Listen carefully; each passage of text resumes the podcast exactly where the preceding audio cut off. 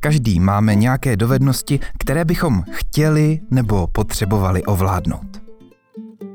Já sám jsem některé dlouho obcházel, než se mi podařilo aspoň začít, pokud jsem se vůbec k začátku donutil.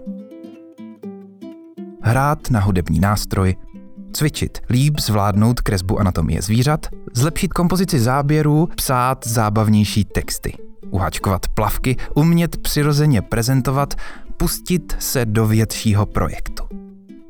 Když přijde na vymýšlení důvodů, proč danou činnost nedělám, proč se v ní nezlepšuju, proč se nesnažím naučit něco nového, najednou nezná moje kreativita hranic. A při pohledu na kamarády mi přijde, že v tom nejsem sám. Třeba zmíněné prezentování myšlenek skupině lidí. To je přesně činnost, kterou jsem dokázal zvládnout jen díky hození do nejhlubší vody. Jsem za to rád, protože kdyby to mělo být jen na mě, do nekonečna bych první skok odkládal. Když jsem u té vody, došlo mi, že hodně podobně jsem prožíval, když jsme kdysi hráli celotáborovku velké manévry. Všechno to začalo hned ráno po prvním ostrém budíčku. Po hvízdnutí, převlečení a probuzení co nejrychleji ze spacáku na rozcvičku. Počasí nepočasí, kdo byl poslední, dostal výživné kolečko kolem louky navíc. Následovala hygiena. A první zcela dobrovolný úkol – ten, kdo se hned ráno po několika minutovém běhání loukou nahoru a dolů až po krk potopí do bobrůvky a provede tak ranní otužování, dostane pro svoji skupinu body navíc. Ta rána, kdy se do celt pocedových stanů opírá sluníčko, jen co vykoukne nad vrcholky stromů, až z nich stoupá pára, to jde lépe. Sice v údolí říčky ani za slunečných rozbřesků takové teplo nebývá, ale rozhodně se mi chce do vody víc, než po dvoudenním vytrvalém liáku. Dešť už ustával, ale pořád trochu mrholilo. Úspěch v táborové hře se na nepřízeň počasí neptá. Body jsou jen za splněný úkol, ne za výmluvy. Já si tehdy řekl, že si to nebudu protivit že k tomu k celému přistoupím jako k přirozené běžné činnosti, která mě nijak nevyvádí z míry. Mělo to taky výhodu. Za deště jsem nepotřeboval pláštěnku ani ručník. Jen jsem opatrně překonal bahnitou část břehu, přeskákal po mokrých kamenech k tuňce v širší části potoka a bez mrknutí oka skončil i s hlavou pod hladinou. Když jsem se před ponořením na všechno připravil a byl vnitřně smířený, že to prostě udělám, ať se děje, co se děje, opustili mě všechny nepříjemné pocity. Jak se za mnou zavřela hladina, můj svět objal chlad a rozlilo se ticho. Myšlenky se mi přestaly v hlavě navzájem pronásledovat. Nebylo nic, než teď, potok, okraj louky a les. Ostatním se tehdy do vody moc nechtělo. Byli rádi, že jsem šel první. V mojí duši se po vynoření rozhostil pocit, že dokážu cokoliv. A přitom stačilo jen výdech, nádech, na nic nemyslet a přistupovat k následujícím událostem, jako by byly úplně normální. Až po letech mi došlo, že většinu stresu, strachu a trápení si na sebe sesílám sám, dopředu. Podobně, jako se to povedlo několika kamarádům, když se před ponořením příliš soustředili na nepříjemné pocity z chladu vody a u každého kroku do větší hloubky vypadali, že vypustí duši. Samozřejmě ne vždycky se dovedu přemluvit, abych něco udělal. Pokaždé se mi nedaří uklidnit. K tomu pomáhá alespoň u častěji opakovaných činností nějaká ta motivace. A pochopitelně právě to opakování. Když jsem chodil k Bobrůvce každý den, s každým dalším potopením se celý obřad stával větší samozřejmostí. Po týdnu už mi ani nepřišlo, že dělám něco, co bych si ještě pár dní zpět nedokázal doma po zazvonění budíku ve vyhřáté posteli ani představit. Z každodenního opakování se stal návyk, proti kterému se mysl neměla ani nejmenší potřebu bouřit. Na první rozhodnutí potopit se i přes chladné počasí a déšť se pamatuju dodnes. Všichni mysleli, že to vzdám. Pro mě možnost couvnout právě proto vůbec neexistovala. Byl to pro mě tehdy první tábor, kdy jsem sám sobě potřeboval dokázat, že když se pro něco rozhodnu, dokážu to dovést do úspěšného konce. Vzpomínám na ten den vždycky, když potřebuju udělat něco, co mám tendenci si začít protivit. Něco, z čeho mám strach. Nejčastěji jsem si ho připomínal během Gimplu. Zkoušení před třídou pro mě bylo stejně jako pro spoustu jiných pubertáků nepříjemnou záležitostí. Kromě toho, že jsem většinou z látky nic nevěděl, bylo mi nepříjemný, když mě o výkonu pozorovala celá třída. I když jsem byl v malé skupině rád středem pozornosti před publikem, se mi zasekl knedlík v krku.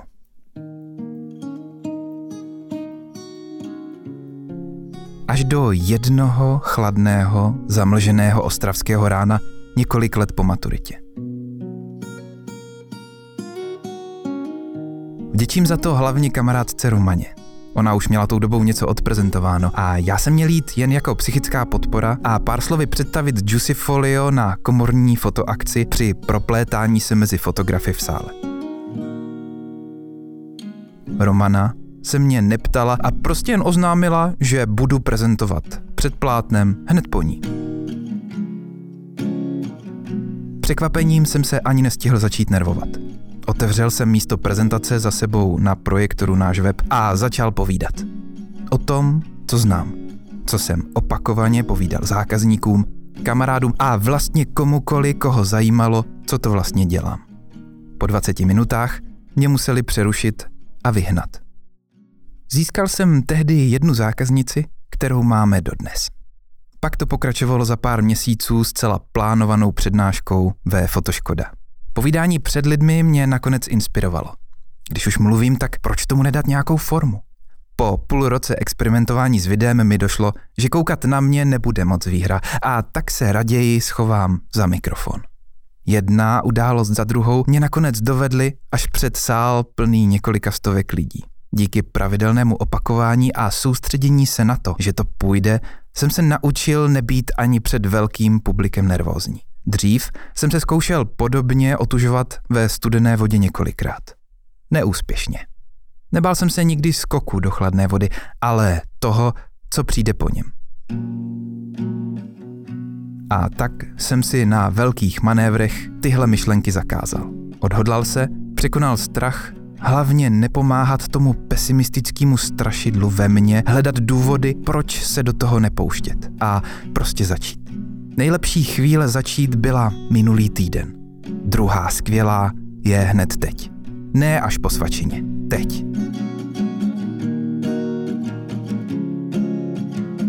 Je pravda, že dneska mi to přijde těžší, protože příroda a moderní technologie mi umožňují dostat se do napůl vypnutého stavu, ve kterém jen nasávám bez tvoření tolik, že se ve mně sami od sebe množí důvody, proč to všechno nejde.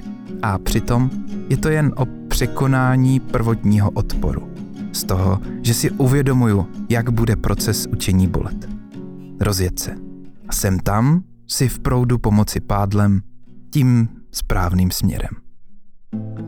Právě posloucháte 15. epizodu ze série Vaše jméno je vaše značka. Dnes to bude takové lehké pokračování o Deliberate Practice, o tom, proč nám v dospělosti tak moc nejdou začátky učení nových věcí a hlavně o tom, jak se zlepšit téměř v čemkoliv, pro co se rozhodnu. Udělejte si pohodlí a ujistěte se, že máte nastavenou správnou hlasitost. Z druhé strany vašeho zvučícího zařízení od mikrofonu zdraví a pohodový poslech přeje Tomáš Sobel.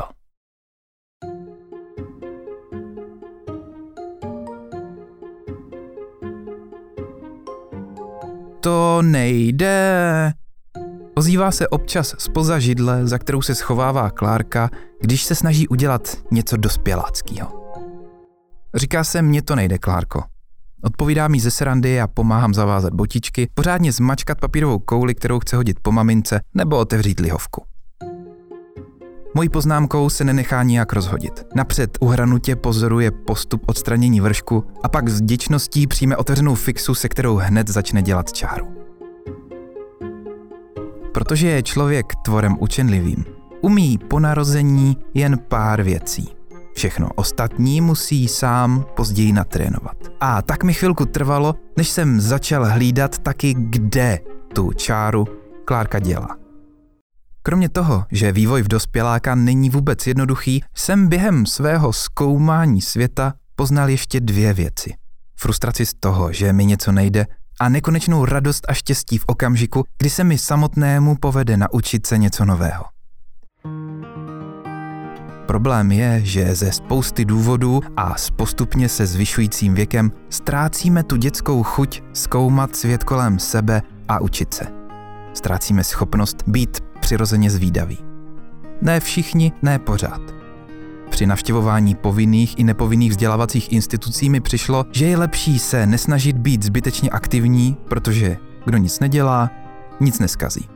A tak čím jsem byl zběhlejší v těch dospěláckých věcech, tím méně jsem měl chuť učit se ve škole něco nového. Tohle nastavení mi pak ještě nějakou chvíli zůstalo. Jak šel čas, tak jsem si říkal, že hrát na ukulele přece neumím, zpívat neumím, tenhle nový program nebudu používat, protože to neumím, protože neumím parkovat podélně, tak raději nebudu řídit, protože tam, kam chci jet, se parkovat jinak, než podélně nedá. Tohle neumím, pro tohle nemám kvalifikaci, v tomhle jsem nekompetentní. Při pozorování člověka, kterému jde něco od ruky, si raději budu říkat, že má talent a nadání proto to umí, než abych si připustil, že hodiny a hodiny dře, opakovaně vstává po každém pádu, aby jednou po tom provaze dokázal z jedné strany přejít na druhou. Nebo zaparkoval do té malé mezery tamhle podél chodníku. Nedělám to proto, že bych nechtěl dosáhnout výsledku. Chci, všichni chceme auto zaparkovat bez odřených kol a omlácených blatníků. Aspoň na vlastním autě. Jenže se nám nechce projít učením. Ze začátku to totiž bolí. Zaklínám se, že něco neumím právě proto, že cesta ke zvládnutí je klikatá. Dlouhá, vyčerpávající a složitá. Složitá proto, že se budu připadat neschopný v porovnání s někým, k jehož schopnostem vzhlížím. Jenže to je při učení úplně normální. Napřed zjistím, že všechno se nějak dělá. Pak přijdu na to, že mi to vůbec nejde a nakonec, když to nevzdám, se začnu zlepšovat. Potřebuju pochopit, že nejde mi to, nebude trvat na pořád, pokud proto něco udělám. Že je to jen otázka správného postupu a vytvoření systému. Můj první podcast byl hrozný. První video nestálo za nic, první článek se nedal číst a pohled na moje první fotky bolí. Kdo někdy četl moje texty, tak ví, že minimálně v tom psaní mám pořád mezery. Ale aspoň jsem začal trénovat. Bez toho, abych udělal první pokus, se k 50. opakování nedostanu. Musel jsem se přes utrpení z uvědomění si vlastní neschopnosti přenést a pustit se do práce. První dny po návratu k psaní mi to šlo dobře. Za pár dalších týdnů mě nadšení přešlo. Potřeboval jsem vymyslet, jak se motivovat, jak se přinutit každý den alespoň trochu psát. V předchozích povídáních jsem zmínil, že tvrdou práci nic nenahradí, ale že to s ní není až tak jednoduché. Nestačí jen dřít a potit krev, protože pokud k takové práci na zlepšování svých schopností nebudu přistupovat vědomně a aktivně používat mozek, odtud krásně popisné české cíle, vědomá činnost, proces zlepšování se nemusí vůbec dostavit. A nebo jen velice pomalu.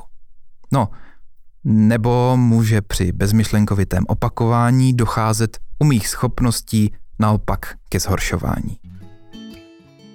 S automatickým opakováním stále stejné činnosti je to trochu jako s tichou poštou. Čím déle něco člověk dělá, tím více se ztrácí původní účel.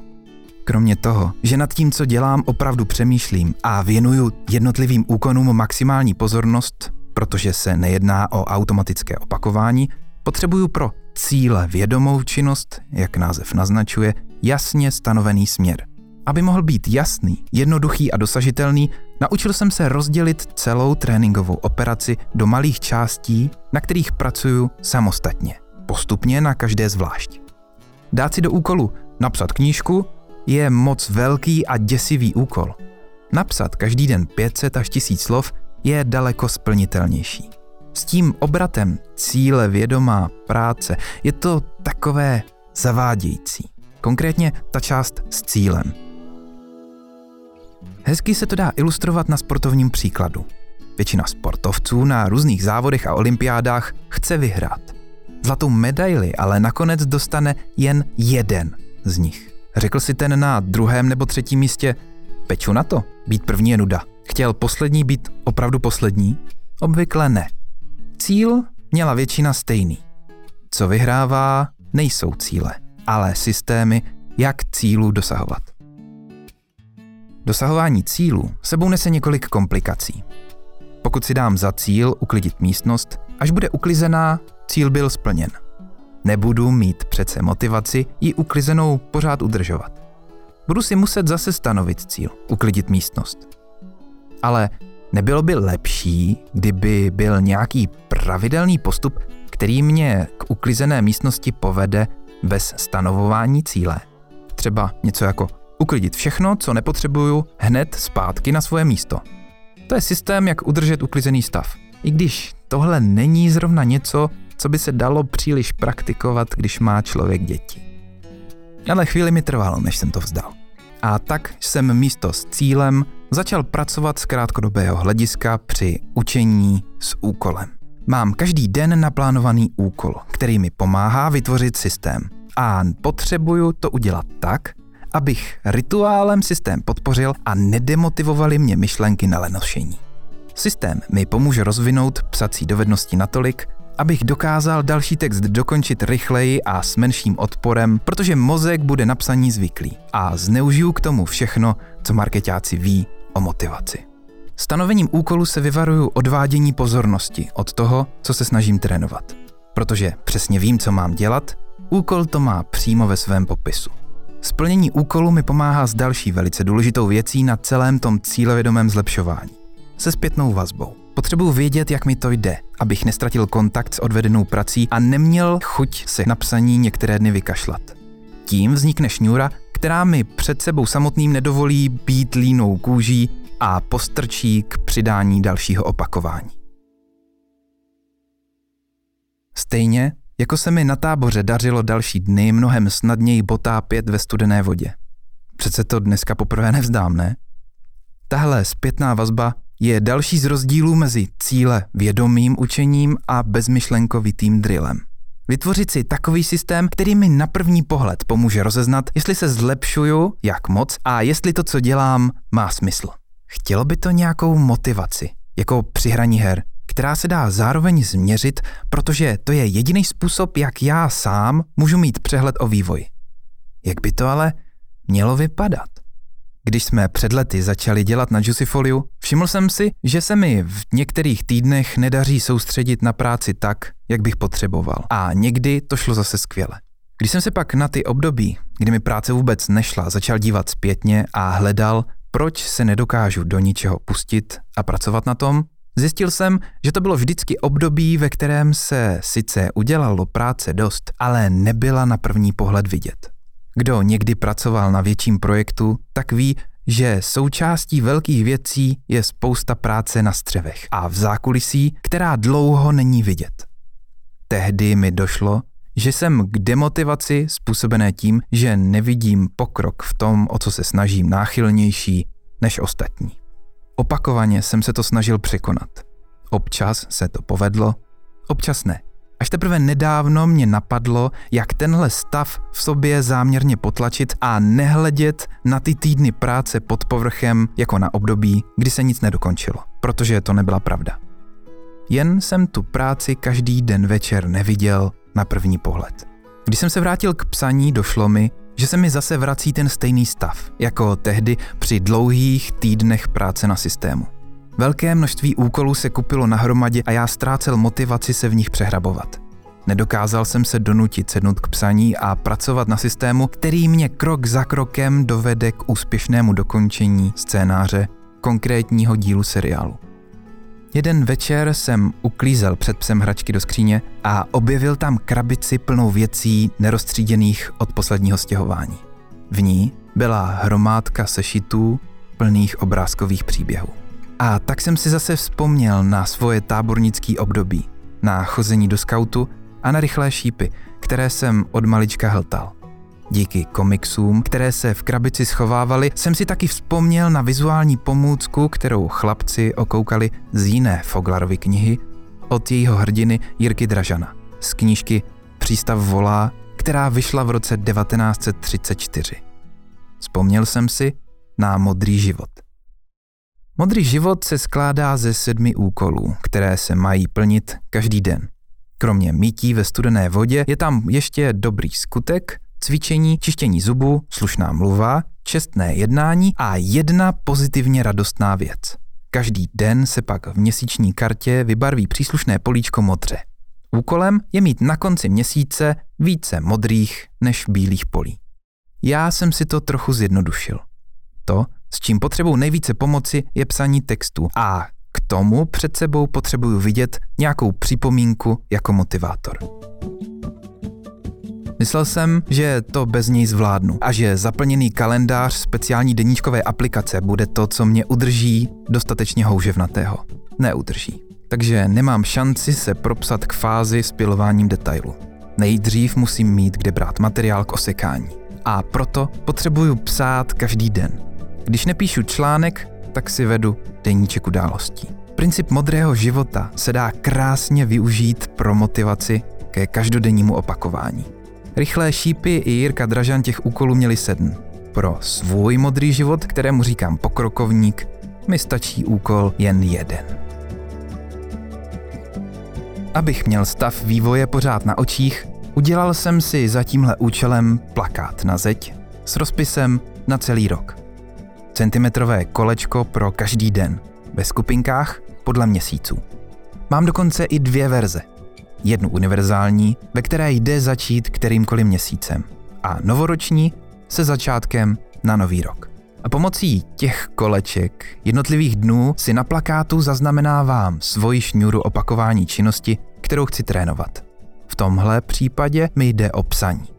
Jeden plakát a má na svědomí hned několik věcí, vytvoření efektu motivační šňůry, rituál dokončení úkolu, vyplněním políčka fixou, na který se může navázat příjemný pocit z hotové práce. Viditelné připomínky i po několika dnech a hlavně snadné měření úspěchu dokončení. Další povídání o modrém životě a informace o mém pokrokovníku pro sledování pokroku, včetně toho, kde jej sehnat, je k dispozici na vase jméno je vaseznacka.cz lomeno pokrokovník nebo v článku s touto epizodou. Odkaz je i v popisu epizody, tam, kde ji posloucháš. Vytvoření smyčky, kterou můžu snadno opakovat a dávat pozor na jednotlivé kroky, při kterých si vystačím sám, to je část práce na vlastních schopnostech. Protože když z první fáze mám dost materiálu, můžu se pustit do pilování detailů. To ve druhé fázi většinou vyžaduje pomoc zvenčí. Koučování, poradenství, vedení. Ať už tomu říkám jakkoliv, pokud mě kontroluje učitel a pozoruje, co dělám špatně, na kterou část pohybu nebo práce se soustředit a která už je v pořádku, jde mi to o dost lépe. Při některých činnostech, a že jich není málo, je nemožné zároveň měřit výsledek a věnovat se zlepšování daného úkonu. To je právě ten okamžik, kdy přichází řada na dobrého kouče. No, zpátky k mému problému s psaním. Teď mám systém, který mi pomůže se motivovat, ještě jsem ale nic nenapsal. Budu teď psát každý den. Kde k tomu ale pro pána krále najdu inspiraci? Když jsem si zařadil do programu pravidelné páchání textu, ještě než se mi mozek naučil hledat témata, potřeboval popostrčit. Někdy potřebuji popostrčit i teď, když jsem trošku zběhlejší, ale nemám zrovna den. A právě to, že opravdu pokaždé, když mám dle plánu psát, alespoň pár slov skutečně napíšu, můžu se krok za krokem probojovat k dokončené epizodě nebo k článku na blogu. Psaní je sice ze spousty důvodů výborná věc. Rozvíjí fantazii, pomáhá uspořádat myšlenky, učí lepšímu vyjadřování, mnohdy ale není ani příjemné, ani intuitivní. A to ani když se člověk psaním živí. Tak co má pak říkat někdo, kdo potřebuje psát jen občas? Někdy mi pomáhá nesedět před čistým papírem. Jindy zase jdu k papíru už s konkrétní myšlenkou, takže je mi jedno, že je prázdný. Často se mi samotnému stane, že musím sedět u počítače tak dlouho, než mě něco napadne. Po vzoru Neila Gaimana si v takové chvíli dovoluju jen dvě věci. Buď psát, anebo nedělat vůbec nic. Ale vůbec nic. Žádný mobil, počítač, knížka, nic. Nuda po chvíli převáží natolik, že se psaní jeví jako zábavnější aktivita a mozek povolí. Pro roztlačení myšlenek používám ještě jeden trik. Když se nám narodila Klárka, dlouho jsem se těšil na to, že ji budu večer před spaním číst. Moje radost z těšení však neměla dlouhého trvání. Na začátku, když byla Klárka ještě malinká a četl jsem jí, mělo to na její spaní spíš opačný efekt. Spát se jí chtělo méně. Pak se ukázalo, že nechce, aby jí četl tatínek, ale maminka, tak jsem utřel. Pak se jednou stalo, že musela jít maminka večer pryč a Klárce nezbylo nic jiného, než vydržet tatínku v přednes. Ani to moc netrápilo. Usnula ještě před dosažením poloviny první strany. Jiný večer to mi zrovna došla zásoba připravené literatury a říkal jsem si, že by to chtělo něco vhodného věku. Že na čtení Harryho Pottera a Hobita bude dost času později. Tak jsem hledal, až jsem rychle našel pohádky o Pejskovi a kočičce od Josefa Čapka. Jedna z nich, konkrétně třetí, jmenuje se Pohádka Vánoční, mě zaujala tím, jak je napsaná. Pohádka začíná vyprávěním, že pan Čapek sedí doma za psacím strojem, kouří a čeká na nápad. A žádný nápad mu ne a ne přijít na mysl. A tak začne psát o tom, jak za ním pejsek s kočičkou musí přijít, aby mu poradili. Celé znění pohádky, kterou jsem namluvil, najdeš na Patreonu, kam dávám pravidelně pohádky a další obsah pro všechny, kteří mě chtějí podpořit a získat tak něco navíc. Popis chybějícího nápadu na pohádky bych přirovnal k diegetickému světlu. To je ve filmové terminologii takové světlo, které je přiznané na scéně. Když je potřeba ve filmu osvítit obličej hlavního hrdiny a tak vedle něj dají lampu, která svítí a zároveň dělá rekvizitu. Podobně vánoční pohádka pana Čapka je anekdotou o tom, jak pan Čapek nemůže nic vymyslet a tak popisuje to, jak nemůže nic vymyslet. Přišlo mi, že je to výborný příklad řešení chybějící inspirace. A tedy zase té počáteční bolesti. Ono je to s těmi nápady začarované. Když se budu pravidelně snažit psát, tak to nakonec půjde. Ne vždycky to bude na literární cenu, ale pokud se naučí mozek řešit tento typ problému, bude tak fungovat efektivně. Stejně jako jsem se při zranění pravé ruky naučil ovládat myš a vůbec dělat všechno levou. Pomocí šablony nebo prvních pár slov myšlenky či fráze, citace nebo něčeho podobného je to jako když chci kutálet pneumatiku z kopce.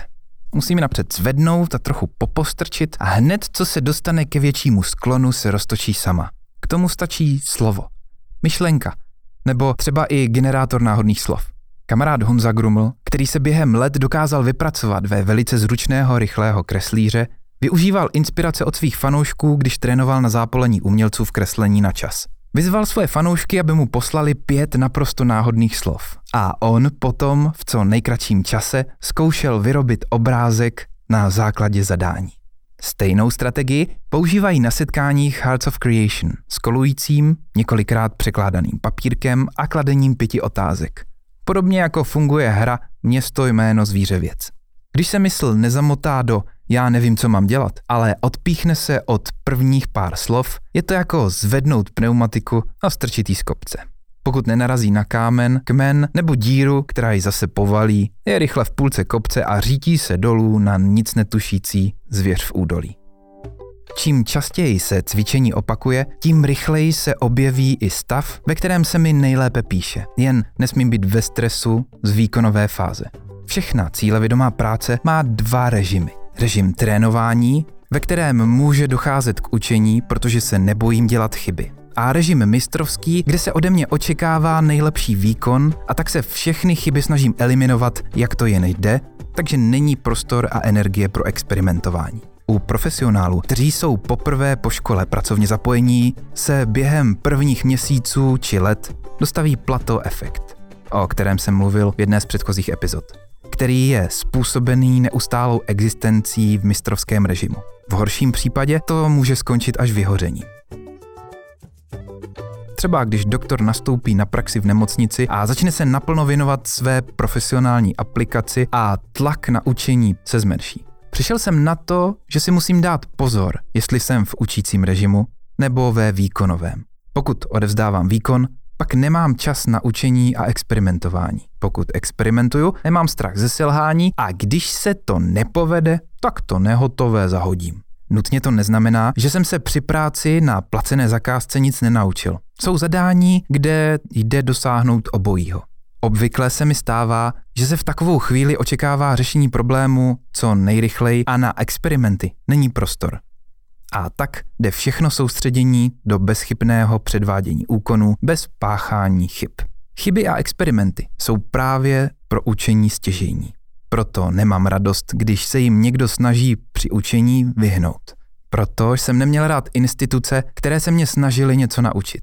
A proto je potřeba to učení trénovat samostatně, udělat si na něj čas, jednou za den, nebo dvakrát za týden, i kdyby to měla být jen chvilka, a nenapsal jsem víc jak pár slov. Na konci roku pak můžu se zalíbením pozorovat více barevných než bílých koleček a v seznamu podcastů spoustu nových dílů. Tak do toho. Stačí začít. Zase tolik to bolet nebude. To je pro dnešek všechno. Slyšeli jste 15. epizodu ze série Vaše jméno je vaše značka. Odkaz na pokrokovník i modrý život, včetně popisu a návodu, jak je používat, najdeš na adrese vase jméno je vaseznacka.cz lomeno pokrokovník. Pokud se vám moje práce líbí, budu moc rád, když ji nazdílíte kamarádům. Napíšete recenzi na iTunes, budete odebírat SoundCloud a dáte oblíbeným epizodám srdíčko. Nebo když přepošlete e-mail s informací o nové epizodě těm, kteří by mohli ocenit. A pokud máte zajímavou příhodu, nebojte se mi ozvat. Třeba mě to inspiruje k některé z dalších epizod. To už je pro dnešek opravdu všechno.